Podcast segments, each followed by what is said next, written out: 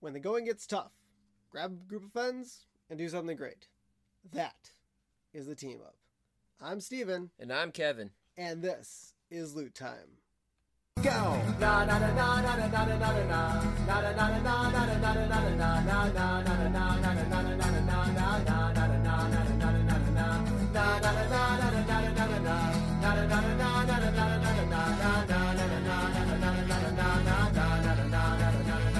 So we're back to part two of Team Up. We've learned so much about joining forces. We have We've talked about a band that teamed up to save their own feature. something about Ant Man and the Wasp. Do you remember what that something was? Uh, I, I remember talking about house arrests, and I know they they're saving a ghost. No, they're they're teaming up to stop a ghost. right. I can't really remember. I guess I'll have to go back and listen to another Right. episode. It's been a long day. It's been very humid. I know, right? But they joined forces. The They do. Ant-Man and the Wasp. Wasp. Watch Wasps. Ant Man and the Wasp. Ant-Man and the Worcestershire sauce. Way. All right. Hey.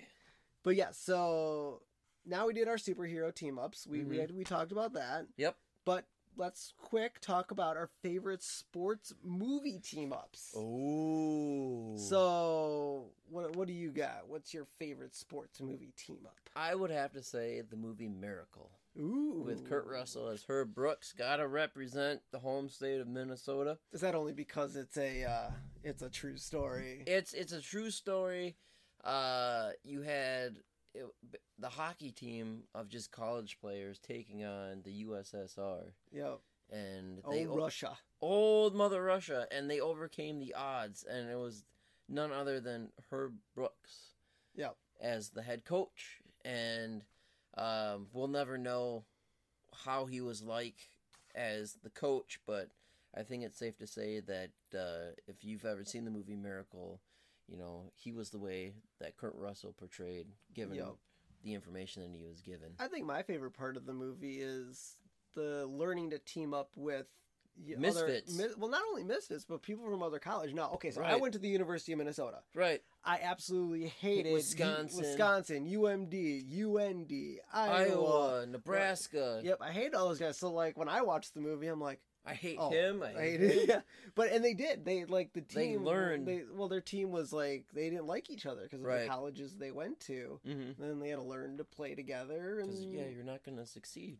unless you team up to to form A super team. super team to take on Russia. Yes. It's kind of like when Rocky knocked down the Russian Yes. Ivan Drago. Yes. It was just like that. and he's coming back. Do you think that's kind of like what they thought? They're like, "Hey, Rocky did so well. Why don't we do the miracle thing?" Right. Yeah. Hey, maybe it's Yeah. a it's a nice story to sell. U.S. versus Russia, Right, 80s, you again. know. So you know, you're probably thinking, "Hey, Steven, you're a Ducks fan, and you're Mhm. from, and you're living in Minnesota. What's You sh- wrong with you? Yeah, why aren't you doing Mighty Ducks? I mean, they're they're a great team up. They Mhm. are, but it's summer, and I'm kind of uh, thinking baseball's in the air, and I like the team up of the Sandlot. The kids Ah, taking on the dog, the the beast, the pooch. Now, I just like how when they lose the Babe Ruth ball Yep, over, the, wall, fence, over it's the gone. fence, it's gone, and they're just joining forces. Okay, we can use Tinker Toys. We can use, you know, we're gonna pull you up on a hose, and you're gonna wear a catcher's mask, and you're gonna go down and Mhm. grab the ball. You're gonna use the vacuum cleaners to try Yep. to suck it up. Um, and then Benny the Jet Rodriguez was like, "Screw this! I'm just gonna use my PF flyers and run over the fence, Mhm. and you know I can outrun a dog or a beast, or Whatever anything. creature, because you never got a, a glimpse of it. It was just like through the cracks of the fence what it was like, right? Yep. Yeah. Yeah. And and they always imagined greater than wh- what, What it was because when the dog actually came through the fence, it was just a regular like Dog. dog. You know, it wasn't the giant beast. And I like you know Squints's Mm-hmm. um uh thing when he saw the dog for the first time. You know, big drooly mouth, Right. And you know, and uh you know, I, it's funny. Did every kid see it the same way? Like Right. that was kind of the other thing. It's like they all have their wild Own version. imagination and stuff like that. But they, they they were a great team, even though they only played one baseball game. They walloped the you know the you know the kids with the best uniforms and Mhm. the best field, and you know everything like that, and they went out, got some chew, and vomited all over the place. Um, to one of the best songs ever, Tequila. I haven't heard that song in ages. so to me, granted, yes, it is summer, Right. and hockey season did end not too long ago. And it's it's it's approaching like Yeah, it is. 55 weeks or something like that. Dude, man, I, I don't have an exact number, but October fourth Is that's the home opener or uh, hockey season opener. yes. So I know middle of summer we should be rooting baseball, but I'm still waiting for hockey. Yes, me too. So we have two new, brand new franchises that we'll Yes, be talking do. about um, from the July Team Up Loot Crate box, and that is Adventure Time and the Teenage Mutant Ninja Turtles. Yes. And just to let you know, we do have a special guest for those We uh, do, but turtles. So shh, don't tell anyone. Um, so let's start with Adventure Time. yes. Now, as we normally do, we'll discuss the franchise before we go in, and we have discussed Adventure Time in the past on a past episode. So, if you have listened to that one, You can go you, back. You can and, go back and listen to that recap. But if you don't want to or you're lazy, you can listen Fair to this enough. recap. So, a human boy named Finn Mhm. and an adoptive brother and best friend Jake the dog protect the citizens of the land of Ooo from foes of various shapes and, and sizes. interesting. So, I've actually seen a few episodes for the last podcast Mhm. that we did, not the last podcast, but the previous Adventure Time based podcast. right. Um, you've said you've never seen it. I've never watched Adventure Time, so this is going to be a whole new ballpark for me. So, I mean, I personally think it's a weird show meant for stoners. I mean, From it is. is what I'm cart- looking at right now, it looks Yes, pretty we weird. are. We are currently looking at the basically a screen capture of the beginning of an episode. He looks like the Grinch. Yes, he he doesn't look white with a blue shirt or anything anymore. So we're gonna try something brand new Hmm. that we've never done before in an episode.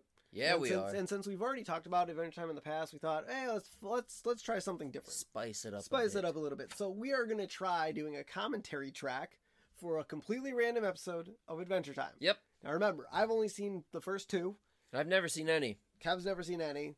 So this will be probably the most interesting podcast. And this is season 8, episode 13. Yes, for those listening, season 8, episode 13. So if you want to follow along on this commentary track, the Watch. episode is only 11 minutes long, Right. so it's not like gonna you're not going to waste your time if you do it. It's just 11 Um, minutes. we're watching it on Hulu for those of you guys that don't have the DVDs. It's on Hulu. It's on Hulu, so go ahead and watch it on there or you can pay for it on Amazon, but right? I mean, I'd rather watch it for free. Right? So you get a free trial subscription For 30 days. for 30 days and, and watch it. Um, and yeah, so we're when I hit the hit the play button, I will say play, and that's when you can hit play and follow along. There you go. We'll Just like, sing uh, it's- and we'll. Yeah, it's just and- like one of those like songs with the bouncy ball on it. And we're, we're just gonna commentate on what we see. If you enjoy it, you know, read the com- subtitles. yeah, we're gonna we're gonna read subtitles. If you feel like watching it with sound and and us a little bit louder, turn the sound down. Mhm. Um, you're more than welcome to do that. Um, but yeah, check it out. This is going to be an interesting. If you like it, go to our website and comment and say we did an awesome job. If you don't necessarily like it, that's cool. We like to hear Your as feedback. As well. Um, so here we go. We're hitting play in three, two, one, go. Okay, so this looks like the intro. Yep. Oh, whoa, whoa. Look, dolphin. Those were mechanical dolphins. Mechanical dolphins. There's a parrot. Oh, he was wearing shoes. There's an eel-looking thing. Oh, Jake the dog and They're a big oh, island. So they're on an island. Okay. That's what I'm getting. Oh, that little guy. Uh, Um, that that guy, the BMO guy. I I play as him like a lot on my Lego Dimensions game because Okay. he can enter different worlds and you get to play games Mhm. with him. Um, so that's kind of cool. I don't know if you've ever played Lego Dimensions, but No. there's a new level that that kind of goes in. okay. Um. All right, so Whoa. it looks like they're on a boat, I'm on a boat. then they're looking at. They look good, I think. They're yes. So they they look the same. Okay, obviously that person doesn't, but uh Finn and that big muscular lady have the same. I think her name was Doctor Melvina. I guess I don't know. And Jake's asleep with the Game Boy. BMO. BMO. His name is BMO. Okay, they're getting to the island right now. That is a And very. It looks very. It looks very technological. right. and it looks like they see a lot of humans. And see, oh, Kara. Kara's the the the pilot of this of this ship, Okay.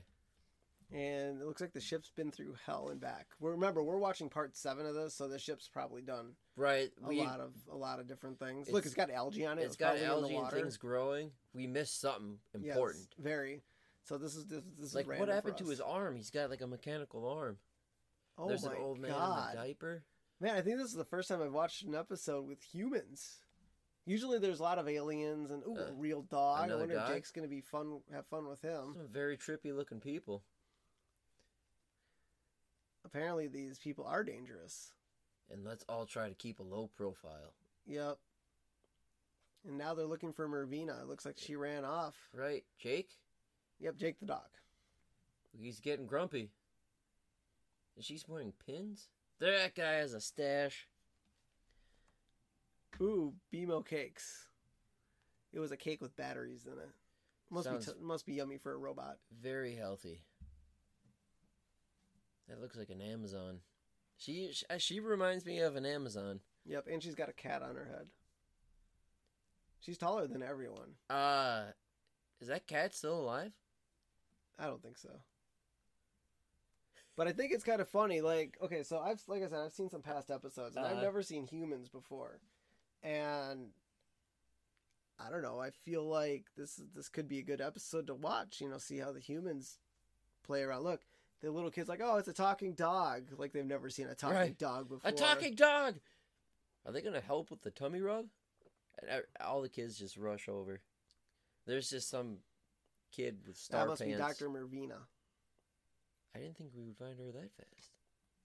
Well, she's a human, so she probably is willing to help out on this human world. But Right. Jake's a human too, with the mechanical arm, Arm I guess. thing. If anyone knows how he got that, let us know.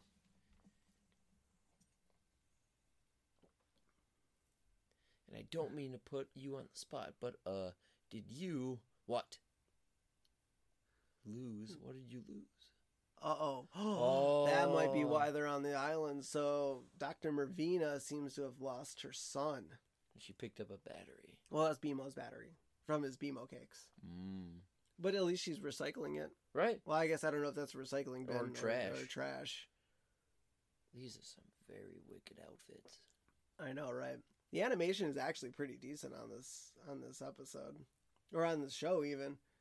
I mean, it's pretty basic, but you know, at least I don't know. Sounds kind of It's it's it's good. I enjoy this animation. It's not as bad as some of the other cartoons. Jake's doing comedy to the humans. He was talking about him being the uh, best at a flea circus. He's a talking calculator. I guess BMO's a talking cal. Oh, Oh, ouch. See, BMO must have just gotten involved recently. Okay. Because I remember on the earlier episodes he wasn't on there. Look, that person's dressed as a dog.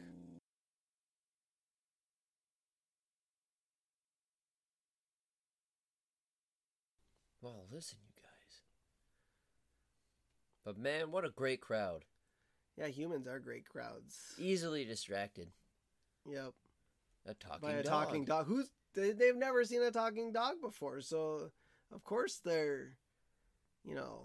In a place like oh this. look, he does other stuff besides. Oh, that's right. You, you don't know this. So Jake the Mhm. dog, he can actually change into different things. Really? Because remember, he's Finn's like I would say imaginary friend, but he's Uh. a real dog. Now they're saying he's a mutant because they're humans. Humans, when they see something different, they Mhm. obviously go mutant.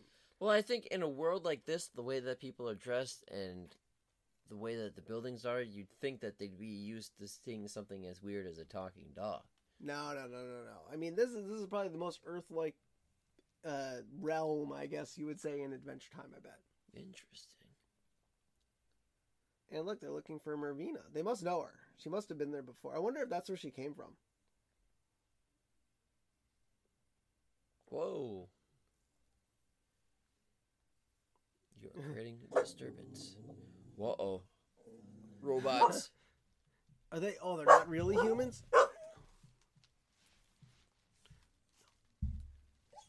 He got him. Jake's out.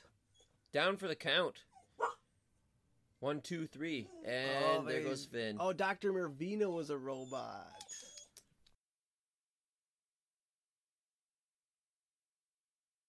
So now they now they trap Son. Jake. Now he's got things stuck to his forehead. Wait, are they trying to make him a robot? That would suck. Or are they trying to like sedate him? Those are like sedation. No. Because they did something to her, right? I'm going to get out of here. I'm going to rescue her. Okay. I get it.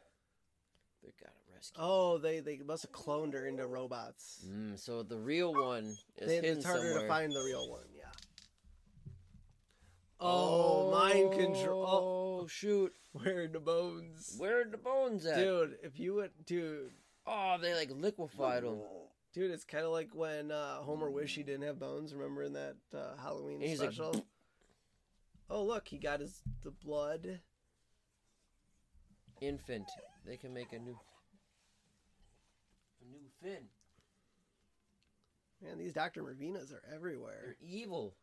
Would you say evil or helpful? Hmm.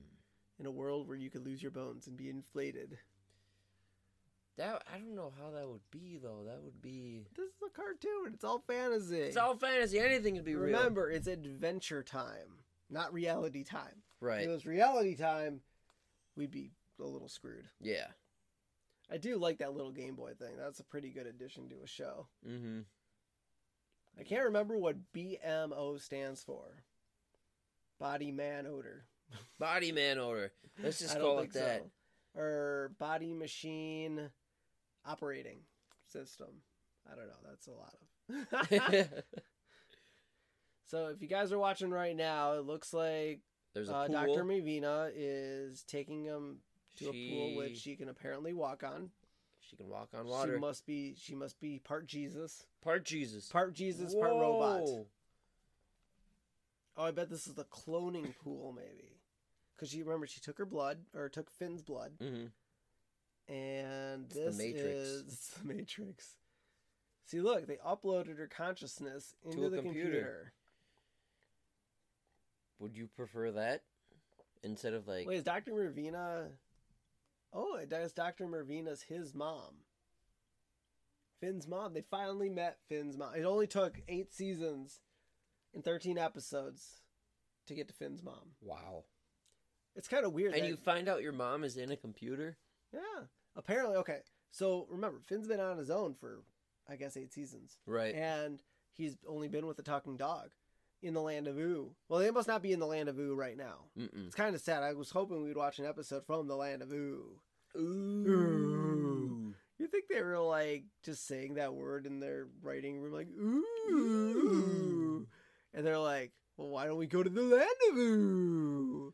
And they're like, "Right." like a sweet place. Let's go. Ooh. That's probably what they what they thought. They're like, "What do you think about this name?" Ooh, that's a better name. I like it. Yep.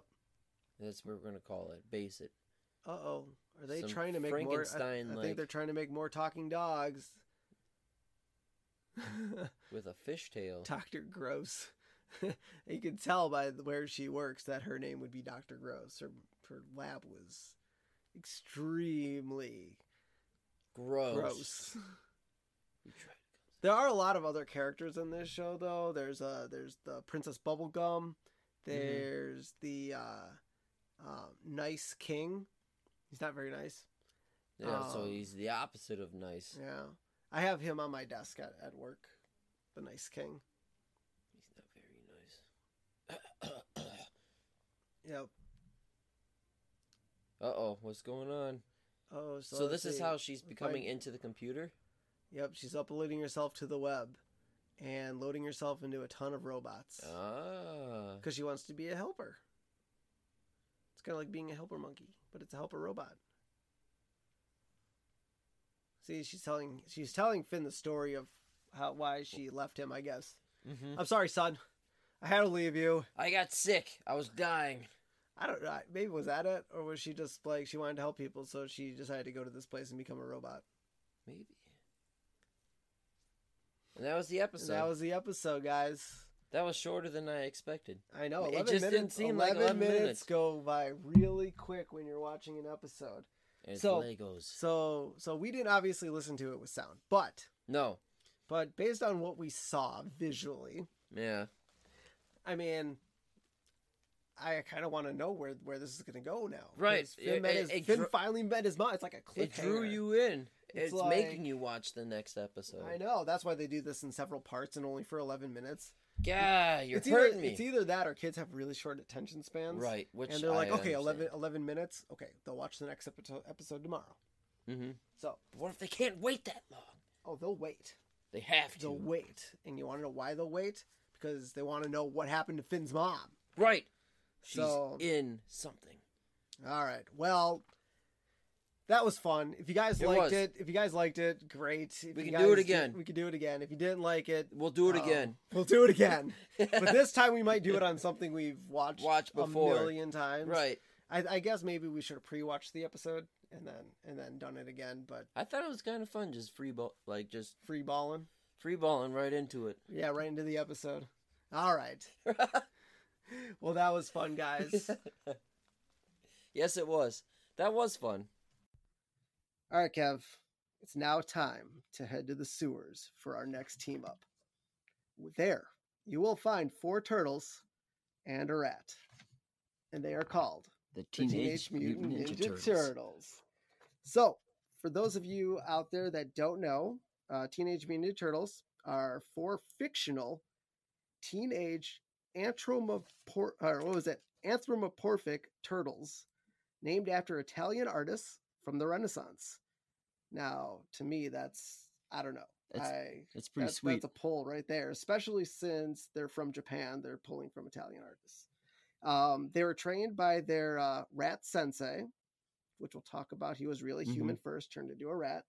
Um, from their homes in the sewers of New York City, they battle petty criminals, evil overlords, mutated creatures, and alien invaders, all while attempting to remain hidden from society. Um, they were created or co-created by Kevin Eastman and Peter Laird. So, yeah, those guys, Classics. classics. And I like how to remain hidden. Mhm. Four giant turtles can't be hidden from people very long. No. No. So today we have a very special guest. Um, he uh, worked on uh, the 2012 to 2016 animated series. Um, uh, Jeff Shiffman began his professional career focusing on creative sound design at a boutique sound studio, um, eventually garnering a coveted position as supervising editor at Warner Brothers Studios. Um, there, he oversaw post production sound for numerous animated television series. Um, and then, with his knowledge and experience uh, that he cultivated there, Jeff left and started Boombox Post, a boutique post production sound studio located in Burbank, California, um, with owner Kate Finan. Um, he was, he is, or was now, it's over, but uh, the supervising editor, sound effects mixer, and sound effects editor on the Teenage Mutant Ninja Turtles animation TV show from 2012 to 2016, where him and his team were four time daytime Emmy nominees with one Emmy win. So let's welcome to Loot Time, Jeff Shiffman. Welcome. Hey guys, thank you. Hey. Thank you so much. That was quite an intro. Thank you. Yeah, I learned from the best. One of my big me- podcast mentors is Kevin Smith, and if you've ever listened to his podcast when he has Mhm. a guest on, he uh, he usually goes on for like five minutes when he does an intro, but I can't live up to that. That's all right. I think that was perfectly appropriate. Thanks. All right, I like it. So uh I guess one you know, big question that uh we kind of want to get out of the way here. So I guess what got you into sound mixing? Um you know, did you ever want to do any other part of editing processes, effects, CGI, lighting, anything like that? Or was it all sound?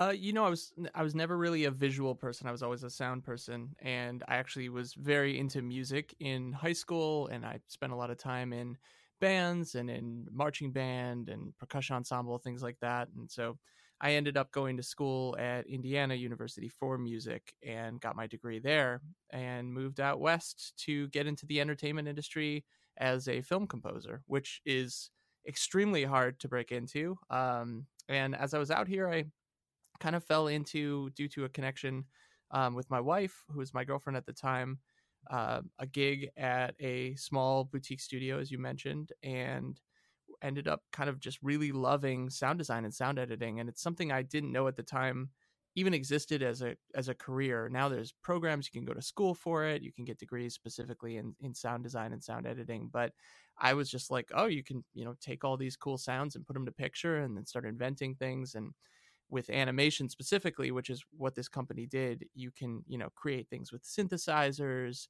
and different apps, and you can really dig in and get kind of crazy creative because you're painting with such a big brush and you have so many opportunities to be creative. So it ended up being a musical outlet for me in a way. And looking back on some of my college experiences, some of the composing projects I had done and stuff, they ended up really being sound design projects. I was like recording myself walking around with microphones and you know, I would take the footsteps and then mm, kind of squish them and mangle them until it got kind of musical and all that sort of stuff is really just kind of proto sound design work for me. So I think it ended up being my destiny in a way, but um, it ended up being really fun to work specifically in an animation, which is what our company does now. We we only work in animation.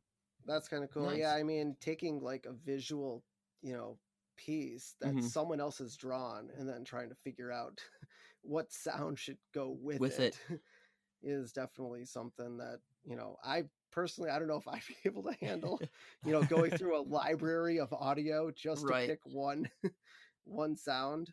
So yeah, and, then, and, yeah. and the cool thing about animation is, you know, you can the basically for the most part the budget is unlimited whereas if you were in a movie and you decided you were going to have a giant action sequence with you know all these explosions and buildings falling on top of one another and robots come in and aliens invade and it just gets out of hand and you're like wow the budget for this thing must be crazy. But in animation it's it's sort of six of one. I mean there's some considerations especially in cg animation but generally speaking they can just go completely nuts. So every week we get a new challenge that's just completely out of left field. It's it's extremely fun to work in this medium.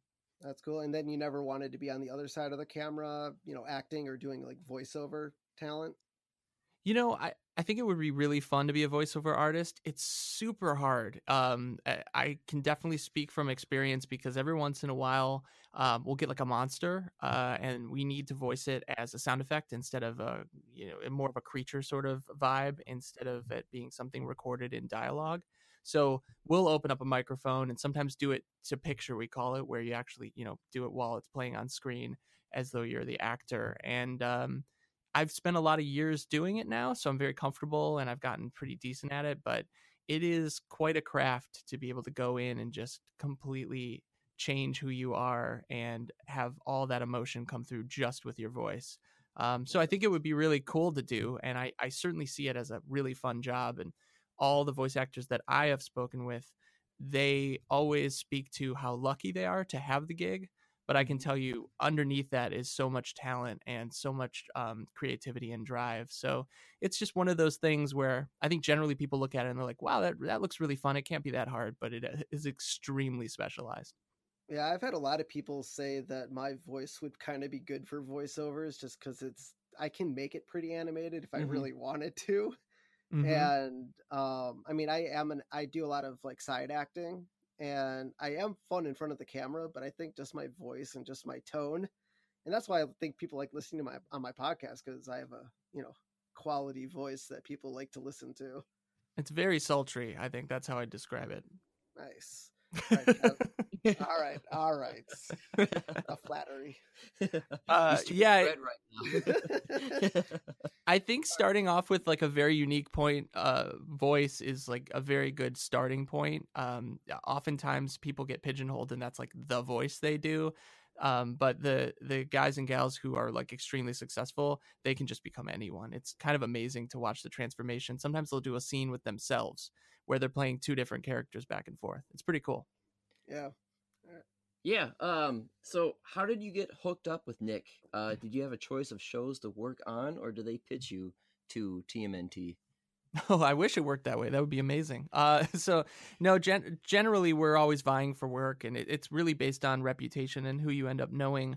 Um, how these shows kind of fall in your lap. I had worked with the executive producer of the show, Ciro Nieli, on his one of his earlier series way back, you know, roughly eight or nine years prior to him working on Ninja Turtles. So when the time came for him to work on Turtles, he had, you know, remembered us and our team and was really pushing for the show to come to us uh, so that he could work with the team he's comfortable with. And you'll find that, as far as I know, especially at big studios, that's generally what it's all about is just relationships. You know, there's Clint Eastwood has his team, you know, and mm-hmm. um, you'll uh, Christopher Nolan has his team. You'll see the same sound crews working, just like you'd see the same, you know, DPs working behind the camera and stuff like that. You kind of get used to your collaborative group and work with the same people. So that's how our client base works. Is we end up working with these executive producers on one show at Nickelodeon, for example, and then they might go and pitch a show over at Netflix or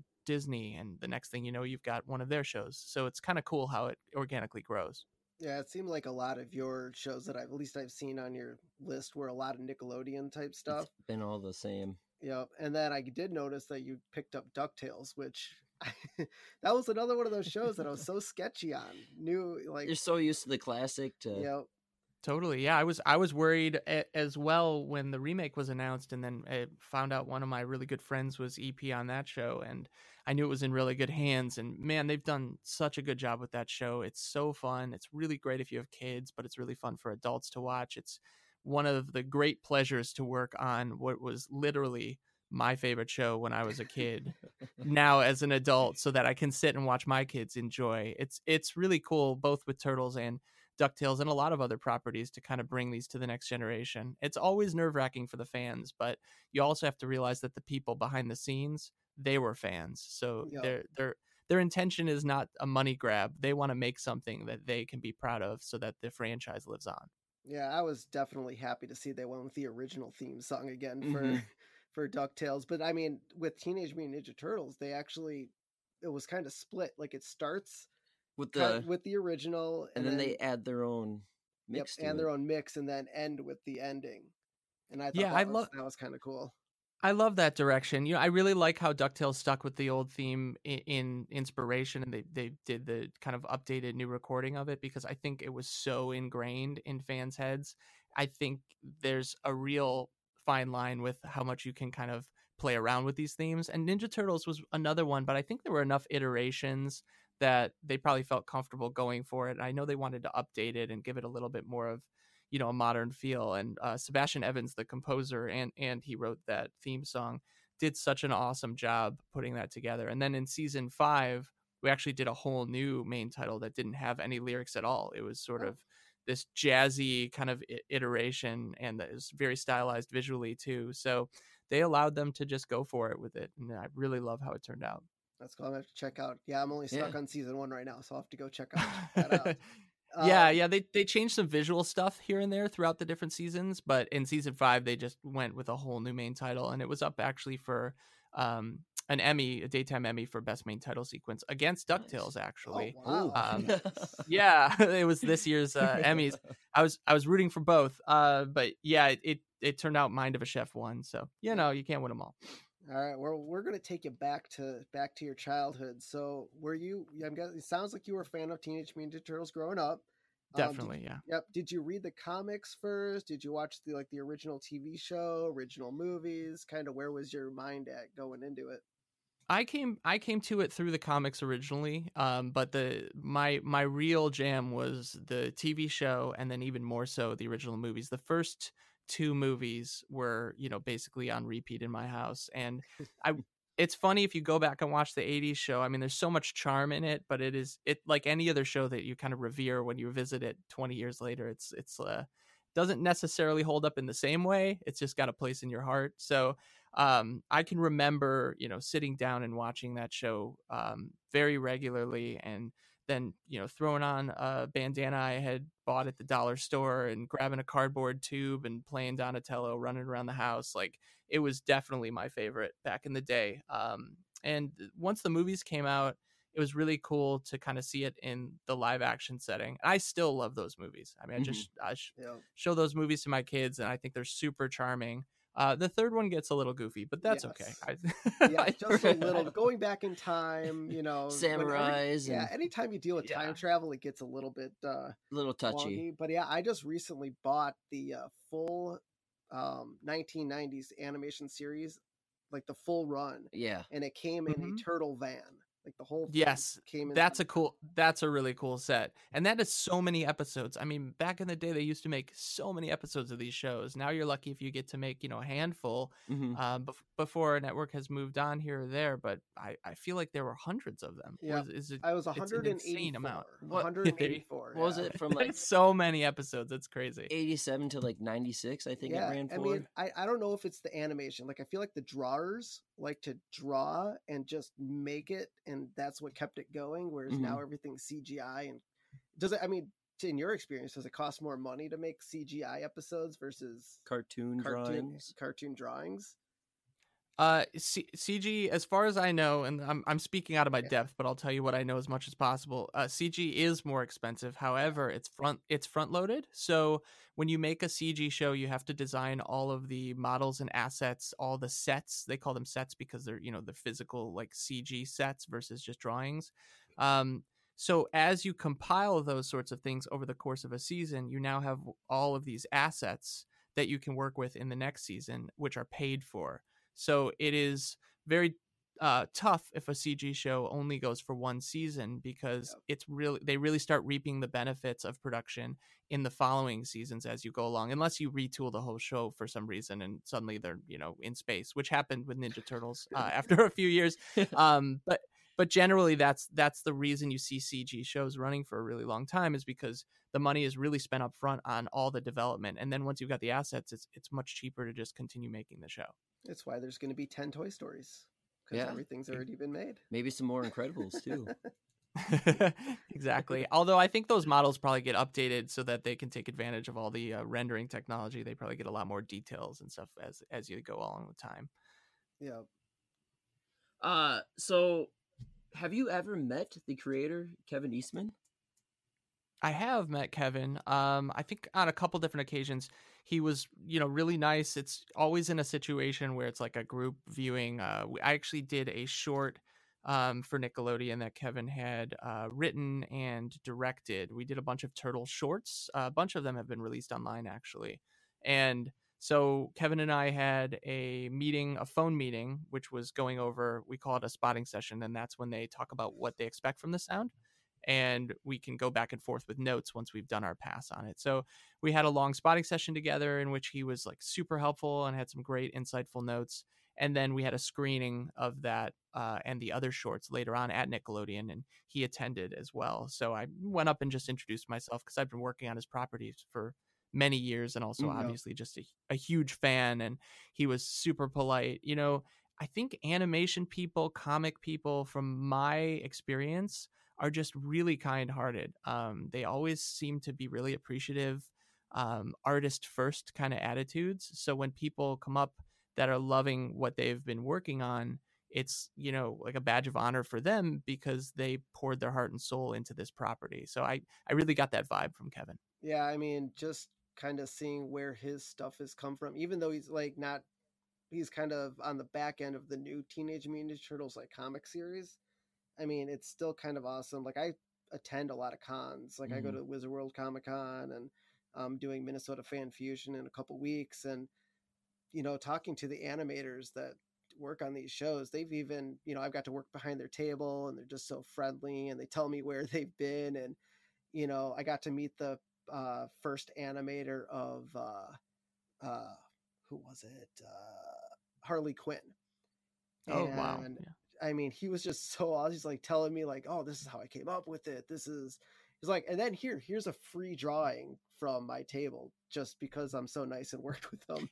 like, like it's just kind of fun just to see how, you know, these creators are with their fans and Mhm. you know the respect that they give for you know you watching or reading their art, and they're definitely willing to throw out in return. Yeah, it's totally genuine. I, I really love that about working in animation is you really don't come across abrasive personalities very often. I think it just it breeds kindness, which is really awesome. Yep. Either that or they're really tired spending all night drawing. Or I guess nowadays it's probably a little of both. Yeah. Or or nowadays it's all sitting in front of a computer, computer. screen. So Well, there's a good amount of hand drawing that goes on, especially in the storyboarding process. They oh, just do yeah, it on a big tablet, you know, the, the Cintiq tablets. But, um, you know, the the shows that really look good have a lot of hand drawn elements on the pre production side, which Yeah. is pretty. It's pretty cool to see. Once in a while, we'll have what's called a burn in window where they put uh, an animatic of the storyboards in in case there's like some effects that are happening on screen that we don't see yet, so we get an idea Yeah. and it's awesome it's awesome to watch how detailed those drawings are because no one ever sees them you know it, especially in a cg show you go from a hand drawn 2d drawing to these cg models it's uh it's amazing the care that goes into it Yeah. so uh when being asked to mix the sound for the show, did you try to model it after the old Teenage Mutant Turtles, like the way the weapons sound or way you know the turtles walked or anything like that, or did you try to make it more original, or was it kind of a collaboration between you and the animators? Uh we went completely original. If you listen to the old show the, the sound's not so so great anymore. It doesn't really Yeah. hold up. Once in a while people have memories of a specific sound they'll be like oh man the sound of you know i, I worked on a reboot of um transformers. We worked on transformers animator and animated and they remembered that megatron's big cannon had a very specific sound. So i'm googling it and i'm on youtube trying to you know find that memory and it turns out it's you this silly sound from a Hanna Barbera library repeated over and over again. So we'll we'll see that kind of stuff in if they have a specific request. But we actually just completely started with a blank canvas and. Uh, the weapons specifically is kind of an interesting story. We, um, myself and the editors, we went to Home Depot and we started going through the aisles trying to get inspiration because we wanted brand new sounds. We didn't want to pull stuff from libraries. We wanted to record. It was such a special property for us. And we ended up finding uh, metal pipes, wooden dowels, some heavy chain.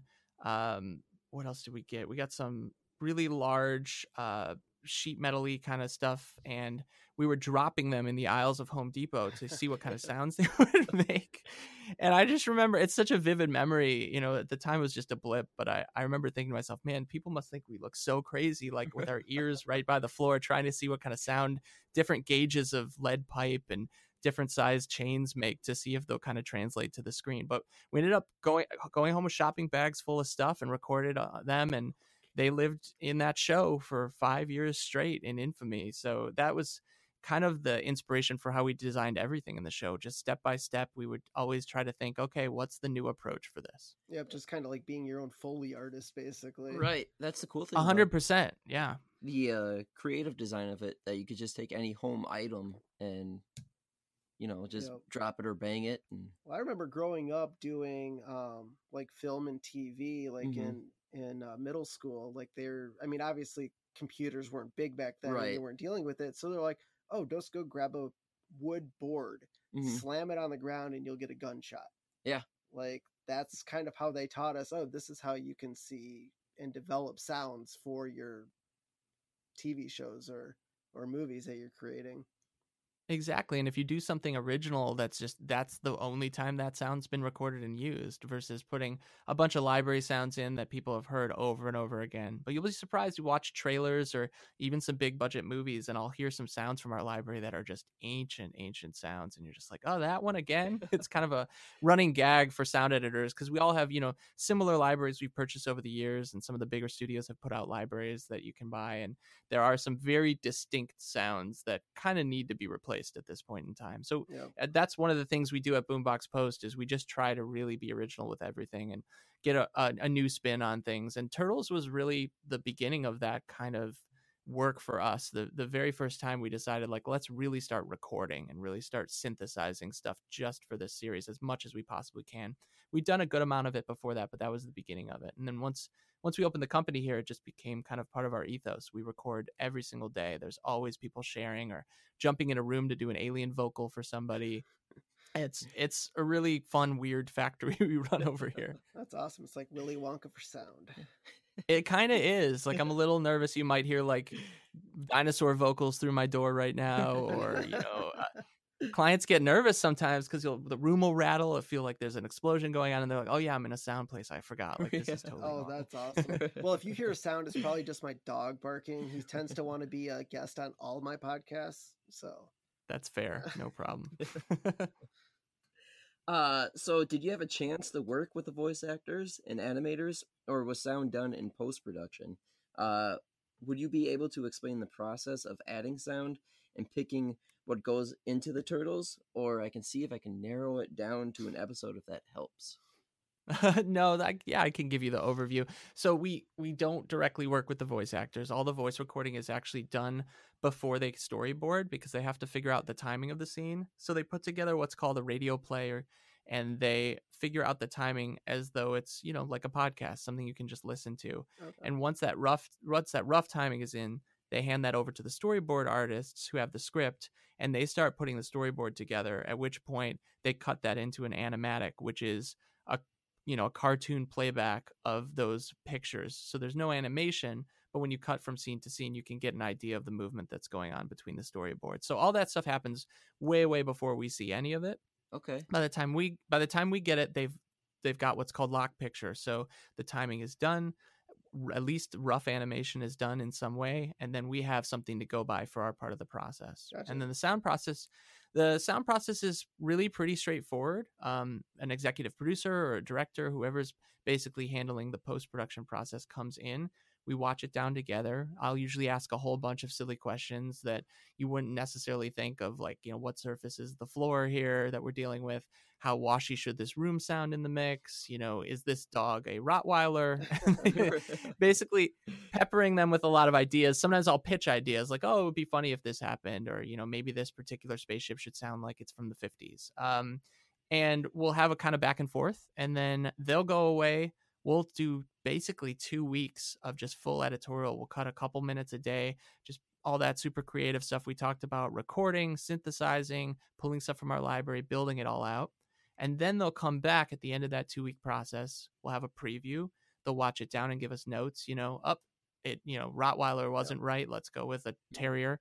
And uh, at the end all of that stuff goes with the dialogue with the music to the mix stage okay. and that's when those that's when those three things get leveled out and a mixer will spend the morning basically putting those together leveling out so it, uh, he or she has it playing exactly that they want and then again the clients will come in executives from the network will come in give notes and the episode's done and then you just start the process all over again for another episode okay, so they, they do it episode by episode instead of kind of saying here's a whole season. and- right, and, and- just yes even the netflix model where they drop you know 13 at a time yeah. it's done it's done sequentially because basically we have a team and i'll have x amount of editors uh, foley artist uh, dialogue editor have everyone in place and that's the team for the show. So i can keep them busy on a show that says has let's say 26 episodes on a two week cycle that's a year of work for everybody. So we'll just start the cycle and that team handles that particular show. It's really great too because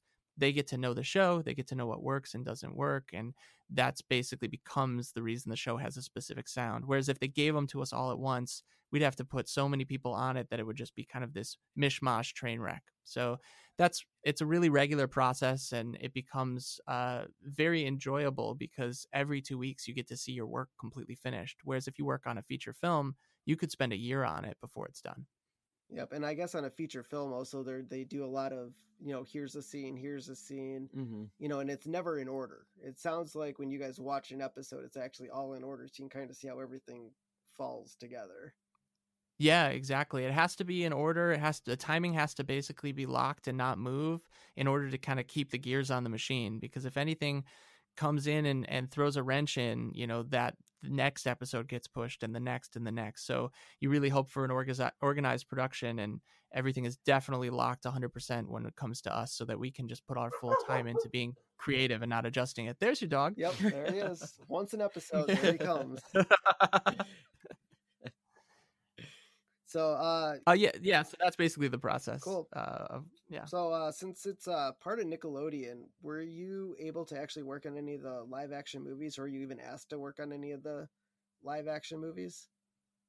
No, that's totally separate. Um, that was all Paramount and a specific sound team. So whoever came in to direct those movies, I'm sure had their people, just like we talked about earlier. Uh, so they usually keep the worlds kind of separate. Uh, once in a while, if there's a show that has like such signature sounds, maybe they'll ask that you share some of those sounds so that they can be put into the film. Um, but generally, no, they're they're just totally separate sound teams. Okay, yeah, it's always It's- interesting to see how different networks do Mhm. different different things. I guess yeah, Nickelodeon is the kind of the header, but yeah, after Nickelodeon flies across the street, and then Paramount comes in and it's kind of the main studio.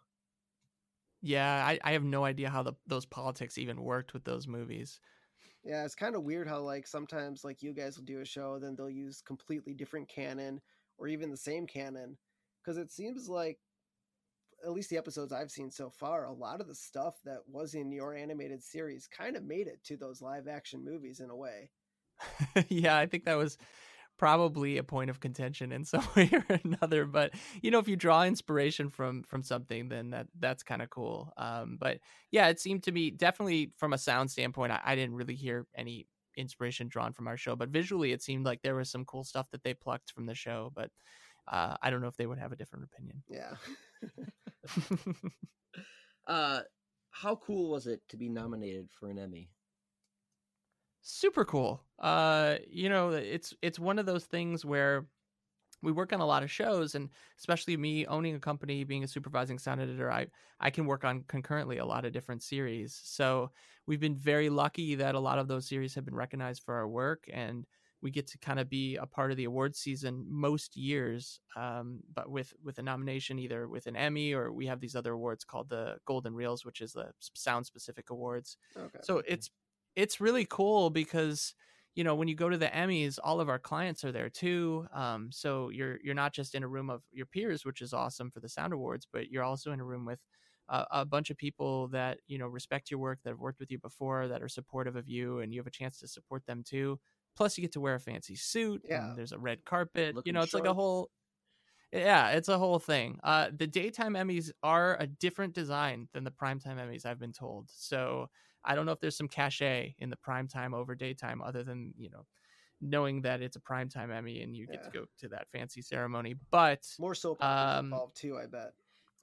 yeah, there, there's a number of soap operas, day, daytime shows, soap operas, um, animation in general all gets lumped into the daytime Emmys unless it's a specifically primetime show. But there's no primetime animation sound category, so those shows are up against you know really big, big series as well. Yeah. So it's it's a cool little perk of the job, and it's fun to have a big you know award sitting on the desk. Yeah. Oh, the clients seem I mean, does- seem to like it. Do you guys trade it back and your one win that you did have? Do you guys trade the trophy back and forth? Because obviously you guys won it as a team. Right. So do you guys like choose like this week it's on my desk, this week it's on my desk? Uh, I think that would be hard to coordinate. Probably to have a timeshare on the thing. Uh, they actually they give you one award, and then the rest, anyone that is on the actual uh, win listed as part of the team, has the opportunity to purchase uh, their own oh, Emmy. Gotcha. Okay. So kind of like an Oscar. Yeah, a little almost. inside inside baseball, just like the Oscars. Yep. Absolutely, and they're they're not cheap to purchase either. So No, no, no. Well, I mean, I guess you could go to like a shop and buy a And- mock one. Right. Say I want it. You could- inscribe your name. you on could it. definitely. I'm pretty sure there's plenty of shops at Hollywood and Highland where you could get some of those. Yep, definitely. All right. So last question, and we kind of saved it for the end because it's kind of the best Mm-hmm. one. So, who is your favorite Ninja Turtle and why? Oh, I think I might have broke this earlier when I said I was rolling around with uh, Oh. um, wrapping paper tubes because I always was a Donatello fan. I think it was the reach of the bow that um, did you know did it for me. I feel like he had an advantage to be able to kind of keep his distance from the baddies, but I also I really enjoyed that you know he was kind of the the smart guy of the crew. Um, I was not cool but rude, so I was not a Raphael guy. Um, while I think all of us wanted to be a party dude, Michelangelo seemed a little obvious to me. So, Yeah. uh, you know that that narrows it down. Um, you've got some pretty tough choices to make when it's who's your favorite turtle. But Yeah. um, I mean, in the of end, I'm more of a Donatello guy too, but I like being the party animal. So I'd have to say, yeah, Michelangelo for me.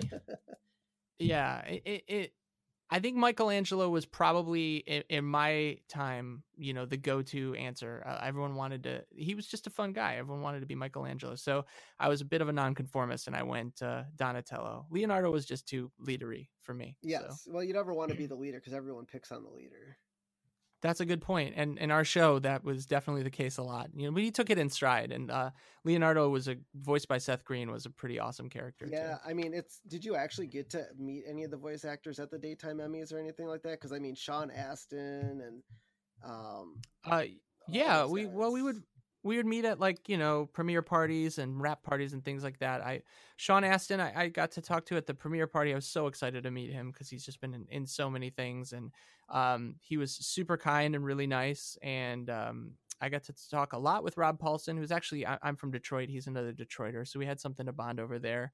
He's at Comic Con often on the panels and stuff like that, so I had a chance to just introduce myself. And when we wrapped Turtles, uh, got a chance to meet Seth Green and he sat and talked with the sound team for like 15 minutes. It was like, don't you, you got to have important places to be. These are just the sound guys. But he was just genuinely interested in the stories we had because we were talking about, like, oh, we processed your voice when you were Super Shredder and did this crazy stuff and pitched it. And he was just kind of into our process too. So everyone was just really, really nice all the way down the line. yeah, I think with well Seth Green, I mean, he has his own, you know, robot chicken, so he kind of has a edge in the an- kind of animation world, more clay animation, but Yeah. we were we work with his company Stupid Buddies as well on a, on a whole bunch of projects and they're they're really fantastic. They're right around the corner from us here in Burbank and um you know like I said everyone in animation just kind of kind-hearted good people. It's always a worry when you meet a celebrity you're like don't disappoint me, don't disappoint me. Come on, be nice.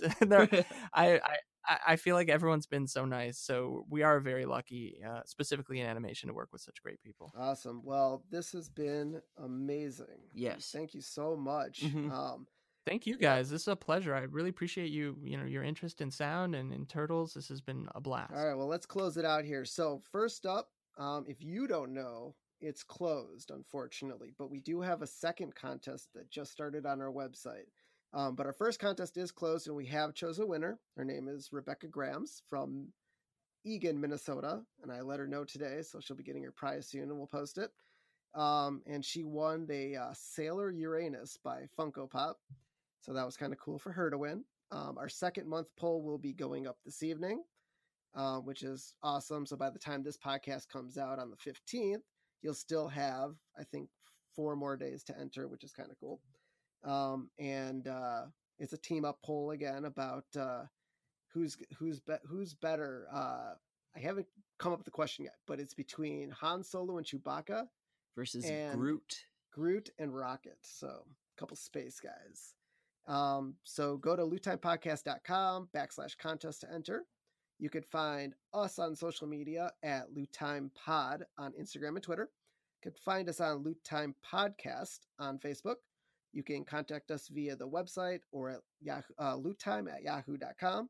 And uh, Jeff, uh, where can people find you?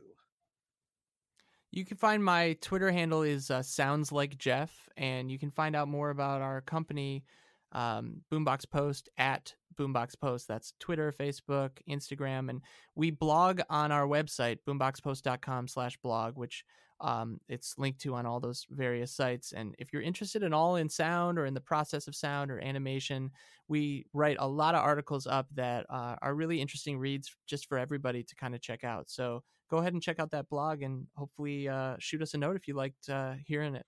Definitely, yeah, because uh, sound is good. I'm surprised you guys don't have a podcast yet. So I know it's sound is a tough thing to podcast about. There's a few good sound podcasts out there. I feel like they've got the market cornered because, you know, it's uh it's really hard. We can't share anything specifically that we work on. so, because yeah. it's all got to get on air. So then you're just talking about, you know, the the methods and you know after something finishes, you're talking about you know how you did it, how you went about it. But uh, maybe someday, you know, absolutely, we could join the space. I think there's room for one more. All right. Well,